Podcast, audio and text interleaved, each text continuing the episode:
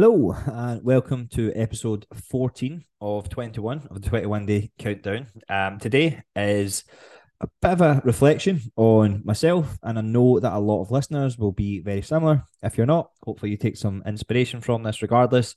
Um, but today is about um, myself and the transition that I made um, from gym owner to basically whatever you want to call it, desk job. um, and the the main reason why that is relevant, it's basically going from a very very active job where I used to train my clients, probably get thirty plus thousand steps in a day, um, and I'd be doing classes, all these things. Um, and I probably wouldn't have loads of windows and time to actually eat. And when I did, it was usually quick stuff, but wasn't that calorific. Um, so I found it relatively easy to actually get in shape or um, stay in shape to an extent um, versus now where it's actually sometimes a struggle as a dad as well to go out a walk. Um, never mind um, everything else on top of that, and now have a desk job.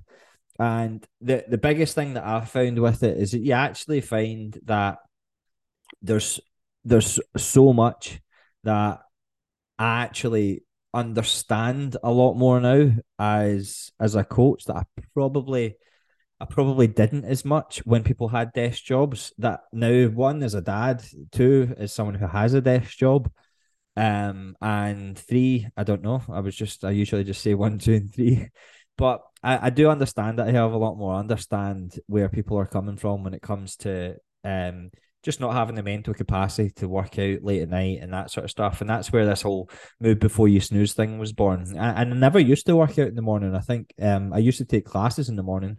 Um, I used to take classes about quarter past six or something. My classes used to start at. Um, but now uh, I work out at 6 a.m.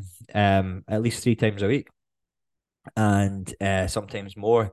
And that for me, I'm I'm obviously up now with Rosie regardless, but for me that just sets the, day off to to a good start because I know myself. I know that whenever I get late at night, I'm either exhausted mentally or I'm thinking about the next thing I have to do at work. Um, if I could not sleep and work twenty four seven, I would.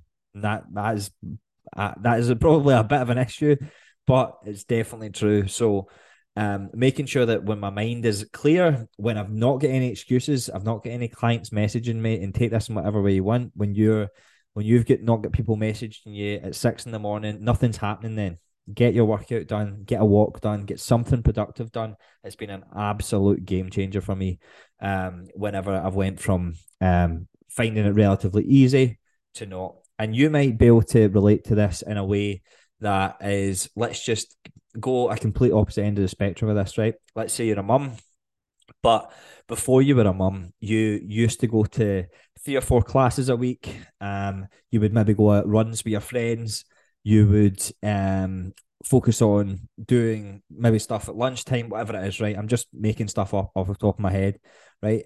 And now you compare it to yourself. You've now got one or two kids. You're having to make their meals. You end up eating some of their meals. You end up, uh, you now work from home because of COVID, whatever else, right? I'm just making up a scenario here. So you can see the huge correlation, a huge change. And then we end up with this false comparison.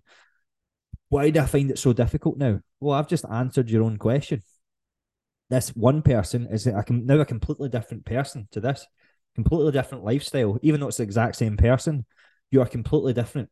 So you need to start to think, right, well, what can I control? And what are the things that I can start to put into my daily life and stop having this false comparison of when you maybe found it easy to it now that you find it a bit harder. Because honestly, I'll tell you right now, playing victim and doing these things, it just does not do you any favors. So, um, uh, in terms of in terms of kind of the the main goal of this podcast, it's to start it's to stop you from comparing to your previous self. Maybe you used to be athletic, used to play a lot of sport, you've gained a bit of weight because you've stopped doing that. Well, right. Well, obviously the main reason why you've gained weight is because you've be, you're less active. You know, don't go you don't go out um every every Saturday or Sunday and play a sport, whatever it is, and you don't do your training sessions. But what can you do? What are what are the things that you can add in to start to emulate that again, even to a slight extent? And stop blaming your metabolism or the age or whatever it is, right? Or the kids yes, Is it an ideal situation? Potentially not. Is it harder? Potentially. I'm I'm not disagreeing you there, disagreeing with you there, but playing victim is not going to do anything. It's not going to do anything positive. So start to look at how you can actually um, take whatever you're doing on your desk job, look at the pockets of time where you're wasting time, and think about positive things that you can do. Whether that's taking yourself at a walk, start to look at the whole move before you snooze thing. Get getting doing something positive in the morning, and make sure that you're you're actually winning the day. So um, that's what the next podcast is actually going to be around. Is move before you snooze and the mornings. So I'll catch you in the next one. See you soon. Bye bye.